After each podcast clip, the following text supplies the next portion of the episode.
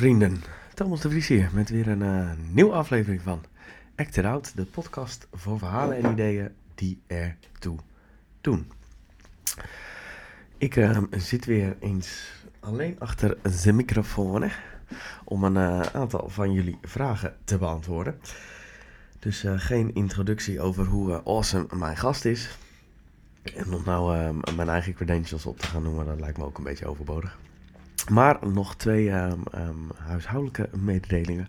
Ik ben nog steeds gemotiveerd, genomineerd door de Women's Health in de, categorie podcasters. En uh, ik ben er niet minder competitief om geworden. Dus ik wil die prijs eigenlijk gewoon nog steeds wel um, winnen. En daar kun jij me bij helpen door eventjes om te stemmen. In de show notes staat de link naar de pagina waar je kan stemmen. Maar je kunt ook naar womenshealth.nl gaan en uh, dan uh, vind je die lijst ook. Um, het is iets lastiger dan alleen uh, op mijn foto te klikken, want je moet in alle andere categorieën ook iemand uitkiezen. Maar als je uh, even op me stemt, dan uh, ben ik je eeuwig dankbaar. en als laatste, ehm, ik vind het nog steeds te gek als je de podcast deelt via de socials of ehm, aan ieder ander waarvan je denkt dat ze ook wat aan de podcast zouden hebben. Alright, laten we maar gelijk aan de slag gaan. Aan welk zelfhulpmiddel heb je echt totaal niks gehad? Vraagt Thomas. Uh, ik kan er twee bedenken op dit moment. Allereerst doelen stellen en visualiseren. Uh, nee, doelen stellen, visualiseren en ochtendrituelen. Te beginnen bij de uh, eerste, doelen stellen en visualiseren. Op zich vind ik niet zo heel veel mis met uh, doelen stellen die um, uh, doelen stellen geven wat mij betreft uh, richting en kunnen motiveren. Alleen um, ze werkte mij in ieder geval behoorlijk tegen. Ik heb een onderneming gehad en in het eerste jaar van die onderneming had ik mezelf ten doel gesteld om na het eerste jaar 10.000 euro per maand te verdienen en vervolgens op een uh, eiland genaamd Bali, een soort van digital nomad levensstijl, te leven. Nou, dat visualiseerde ik dan iedere ochtend. Um, omdat uh, al uh, heel veel van die zelfhulpgoeroes zeiden dat uh, dat werkte. Nou, dus dan, dan, dan, deed ik dat gewoon. Want ja, wat weet ik nou. Alleen het nadeel hiervan was dat die, uh, dat doel dat ik mezelf stelde, was ook een soort van ideaal. En iedere ochtend uh, werd ik me weer bewust gemaakt van uh, het gat tussen wat er op, dit moment, op dat moment was en het ideaalbeeld. En dat is iets wat ik sowieso wel naar vind van al die zelfhelpgasten, is dat ze constant drukken op nou ja, wat er nog niet is en wat er wel zou moeten zijn. en wat er bij mij gebeurde is dat ik er vooral een beetje na gestrest en onrustig van werd en ongeduldig. Dus alles moest snel. Uh, ik nam geen tijd voor dingen. Omdat ik dus uh, constant mijn huidige situatie vergeleek met wat er uh, zou moeten zijn. En ehm, Jordan Peterson, ehm, voor degene die dat nog niet wisten, ik ben wel fan van deze man, in ieder geval van zijn ideeën. die, hij zegt ook in zijn boek vergelijk jezelf met wie je gisteren was en niet met wie iemand vandaag is. Ehm, en ik denk dat dat ook in deze situatie geldt. Je kunt beter focussen op uh, de vooruitgang die je maakt.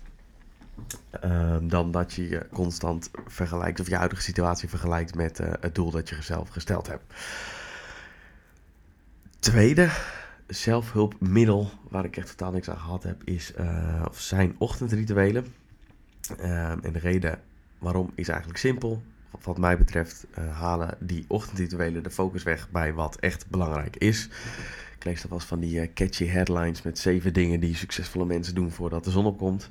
Um, en dan als ik dat lees, dan wordt er net gedaan alsof uh, die ochtendrituelen, zoals mediteren of journalen of bulletproof koffie drinken, dat dat de uh, bepalende factoren zijn in wat su mensen succesvol maken. Nou, ik denk dat er een grotere onzin bestaat niet. Het is prima als je ochtends, wat mij betreft prima als je ochtends mediteert of whatever. Um, ik mediteer ochtends iedere dag omdat me dat een aangename persoon maakt. Maar dat is niet de reden.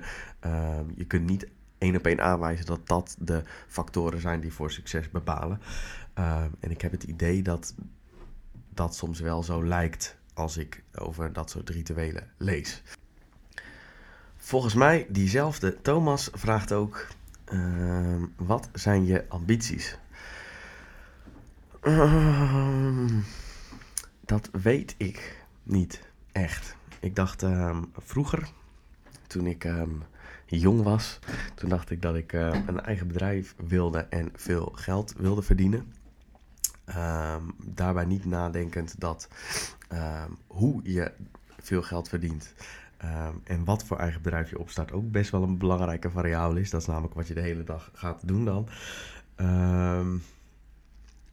Ehm, en op dit moment weet ik niet waar ik ehm, de komende jaren mijn centjes mee wil verdienen. Uh, wat ik wel weet is dat ik marketing hartstikke leuk vind. Ik werk nou bij een, uh, een marketing agency waar ik het heel goed naar mijn zin heb. en ik vind het zoeken naar een antwoord op levensvragen ook leuk. dat zou je ook wel kunnen omschrijven als filosoferen. Nou, die twee dingen vind ik leuk. daar ben ik nu ook dagelijks mee bezig. Ehm, door deze podcast en door gewoon het werk dat ik doe. Ik weet ook door ehm, de anderhalf jaar dat ik op mijn zolderkamer een soort van onderneming aan het bouwen was, dat ik veel extroverter ben als dat ik dacht. Uh, in andere woorden, uh, ik moet niet alleen iets op gaan zetten. of ik moet niet alleen werken. Ik moet echt wel met mensen bezig zijn.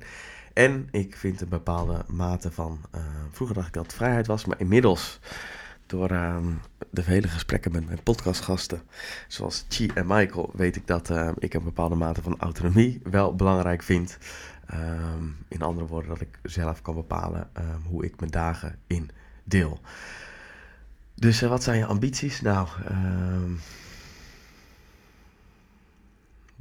weet ik niet, maar dit zijn wel de dingen die ik wel weet. En nou, is dat nog wel iets interessants. Inmiddels vind ik het ook niet zo erg meer dat ik dat niet weet. Alhoewel het me soms nog wel onrustig maakt, uh, accepteer ik nu dat uh, daar nog onduidelijkheid zit. En dat ik gewoon dingen moet doen die ik leuk vind. Uh, en dan heb ik ook wel ergens vertrouwen dat ik op een gegeven moment iets ga vinden waar ik me de komende jaren in wil vastbijten. En dan uh, ga ik hard bijten. Wat heb je geleerd of is je bijgebleven na het lezen of luisteren van Jordan B. Peterson? Chris. Ja, dat is um, een goede vraag. Um, waar ik um, iets langer over nagedacht heb. Allereerst blijf ik me verbazen dat die gast zo onbegrepen is. Dat er zo'n heftige reactie is naar die man toe. En een van de dingen die ik merk of observeer is dat het eigenlijk als als de kritiek krijgt, dat het nooit gaat over de inhoud. Ik heb een uh, deel van de lectures, moet ik lectures noemen, nou, in ieder geval gesprekken tussen uh, Sam Harris en Jordan Peterson gezien. En dat ging echt over de inhoud. Um, en volgens mij was de inhoud uh, of verhalen, mythologie of die universele waarheden bevatten. Of dat het gewoon, mensen het gewoon leuk vinden om verhalen te vertellen. Nou, dat gaat echt over de inhoud. En um, ja, ik kan niet echt oordelen of ik het daarmee eens ben. Ja, zo, zoveel weet ik nog niet. Alleen um, als ik andere kritieken hoor, en ik merk dat veel feministen uh, moeite hebben met Jordan Peterson, dan gaat het eigenlijk nooit over de inhoud. En als ze dan kritiek geven, dan nou, ze spelen ze op de man. En uh, ik heb ooit een, op een verjaardag gestaan, dat is wel een gaaf verhaal, met een, een vrouw die op me afkwam en die zei: hey, wat vind jij van de ideeën van Jordan Peterson? Dus ik, uh, nou, ik dacht, nou, dat is best wel lastig gevraagd. Dus ik heb proberen zo goed mogelijk te beantwoorden. Toen vroeg ik op een gegeven moment: hey, wat vind jij dan van de ideeën van Jordan Peterson? En toen zei ze: Ik vind het een boze oude man. Dacht ik: Oké, ik vraag je naar uh, de ideeën van Jordan Peterson. En je antwoord is iets over zijn uh, geslacht en over zijn leeftijd en over zijn gemoedstoestand. Nou ja, dat lijkt me nou niet echt, echt handig. Um, maar, sorry, ik ben een beetje verkouden. Wat heb je geleerd van hem? Nou, dat gelukkig zijn, een van de dingen is uh, dat gelukkig zijn als doel nergens op slaat. Um, soms ben ik um, hartstikke happy. Um, de laatste tijd een heel groot deel van de gevallen, maar soms ook gewoon niet. iemand uit mijn omgeving heeft net een dierbare verloren.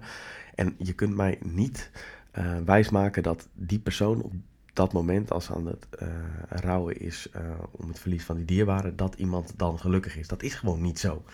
Um, en als dat zo is, dan is het streven naar constant maar gelukkig zijn, is wat mij betreft een, um, um, een niet zo'n hele slimme strategie voor een betekenisvol leven. en daarom vind ik zijn boodschap over verantwoordelijkheid nemen zo belangrijk. En daarom resoneert het ook wel met mij. Dat is natuurlijk veel zwaarder en moeilijker, maar zorgt tegelijkertijd ook wel voor meer, meer betekenis. Tibor, iemand die ik uh, in het vorige podcastgesprek geïnterviewd heb, die noemt dit uh, kiezen voor moeilijke shit. En daar ben ik het wel gewoon mee eens. Iets anders wat ik uh, leerde van Jordan Peterson is: we hebben allemaal een schaduw. En hij legt het vrij dramatisch uit. Hij zegt dat kwaad in ons allen zit en dat iedere beslissing die we maken of iedere actie ons dichter bij de hemel of de aarde brengt. Nou, uh, uh, ja, ik, ik, vind het wel een mooie manier van het neerzetten. Uh, maar meer praktisch is dat hij zich heel lang heeft ehm, verdiept in Nazi-Duitsland en het communisme. En hij kwam tot de conclusie dat de gruwelen die daar plaatsvonden, dat het niet een gevolg was van een aantal boze mensen aan de top. Maar dat het uh, kwam door de acties of het gebrek aan acties van uh, iedereen binnen die uh, samenleving. En hij gebruikt altijd het voorbeeld van het boek Ordinary Men, waarin er een aantal Poolse politieagenten, die, zoals de titel doet vermoeden, hele normale mensen waren, dat die langzaam maar zeker de gruwelijkste dingen deden. En dat je dat Jordan Peterson zegt dat je dat boek het beste kan eh, lezen als de politieagent en niet als de slachtoffer. Oké, dat is één um, gedeelte. En hij um, zegt, stelt, en dat is iets wat um, Guy mij ook vertelde in een gesprek wat ik hierover met hem had. Dat het niet goed is om naïef te zijn. En dat als je Ehm, je beseft dat je ehm, tot slechte dingen in staat bent, dat dat helpt om je een complete persoon te maken. Toen ik dat voor de eerste keer hoorde, kon ik dat ook niet zo goed plaatsen. Maar toen gaf uh, Guy, uh, geloof ik, het voorbeeld van uh, vreemd gaan. Hij zei dat iedereen in staat is om vreemd te gaan. Nou, ik geloof dat. de juiste omstandigheden kan iedereen dat. En dat niet te beseffen voordat je uh, bijvoorbeeld een kamer in gaat waarin er uh, tien Zweedse modellen zitten die, uh, die, die zich aan je aanbieden, ja, leidt waarschijnlijk tot een, een, een, niet zo leuk resultaat. nou, misschien wel een leuk resultaat, maar misschien voor je relatie niet het leukste resultaat. dus ik, ja, goed, ik denk dat naïviteit in die zin niet goed is en dat het beseffen je een complete persoon kan maken. Een voorbeeld daarvan in dit jaar uh, was dat ik op familieweekend naast mijn neefje zat en op een gegeven moment verslikte hij zich of hij stikte omdat er iets in zijn keel zat. Ehm, en ik keek naar hem en ik dacht, ja, dit is niet helemaal de bedoeling. Volgens mij moet ik ingrijpen. Alleen ik zat gewoon echt aan mijn stoel genageld. Ik weet, wist niet wat ik moest doen. Dus mijn oom en mijn pa die stonden op om die Heimlich greep bij hem te doen. Uiteindelijk viel het wel mee, want hij um, slikte het alsnog in. Volgens mij was één keer op zijn rug Ehm, eh, slaan was genoeg. Toen dacht ik, ja, ik kan wel heel naïef uh, nu denken van, oh ja, um, gebeurt toch nog gebeurt nooit meer. Of er is altijd wel iemand die het wel kan. Maar wat mij betreft is dat naïef. Dus toen heb ik een EHBO-cursus gedaan om de Heimlich-greep te leren en reanimeren en zo. Omdat als het een keer gebeurt, dat ik in ieder geval weet wat ik moet doen. Het laatste uh, alleen het ene laatste ding, nou, is niet uh, het enige wat ik geleerd heb, maar wat ik in ieder geval, waar ik nu over nagedacht heb, is dat, ik het, dat het goed is om het juiste niveau van analyse te kiezen. Uh, en wat, ik, wat hij daarmee bedoelt en wat ik al geleerd heb, is als volgt: als je zeg maar het hoogste doel in het leven is om een goed persoon te zijn, dan kun je die een goed persoon ook weer onderverdelen in een aantal andere dingen. Namelijk in mijn geval het zijn van een goede vriend, een goede zoon een goede collega, een onderdeel van een goede vriend zijn is ehm, af en toe uh, iets lief zeggen tegen mijn vriendin. Um, um, de vaatwasser inruimen, uh, af en toe stofzuigen, whatever. en af en toe iets lief zeggen kan dan weer onderverdeeld worden in, nou whatever. maar uh, wat er vaak gebeurt bij mensen is, stel nou dat ik een keer niet de vaatwasser inruim of de vaatwasser heel slecht inruim, dat uh, het nog steeds allemaal vies is of dat ik hem vergeet aan te zetten. Uh, wat er nou ja, dan zou je kunnen denken van, nou, oké, dan doe ik de volgende keer de vaatwasser uh, goed inruim. Dus dan hou je het op dat niveau van analyse. Wat er vaak gebeurt bij mensen die bijvoorbeeld depressief zijn, uh, maar ook bij mensen die niet depressief zijn, omdat ik hier zelf ook uh, last van had, is dat je als je iets fout doet op een lager niveau van analyse, dat je gelijk aan je hele persoon twijfelt. Oftewel, je, ehm, de fouten die je maakt, die hangen gelijk aan de identiteit van wie je bent.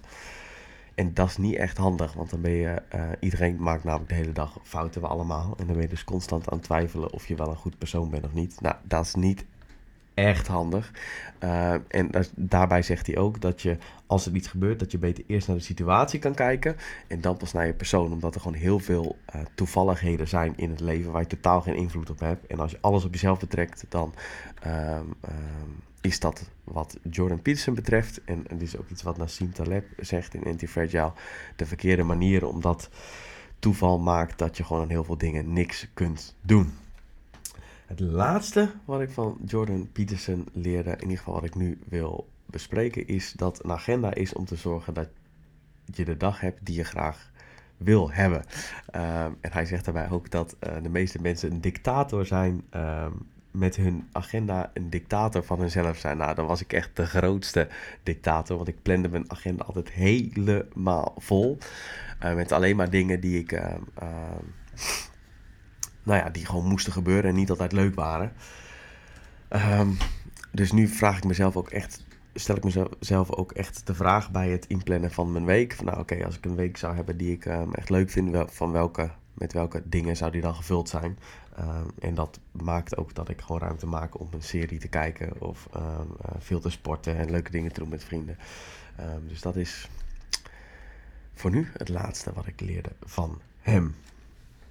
Mijn investeervriend Thijs vraagt: Heb je ook wel eens last van imposter syndrome?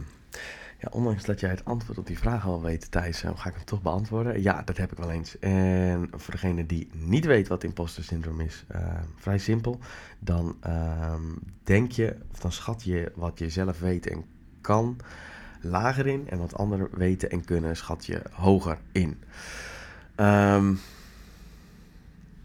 nou ja, goed, ik heb dat dus wel eens. Ik denk dat we het allemaal tot op zekere, hoogte wel hebben. Inmiddels um, ga ik daar wel steeds beter mee om.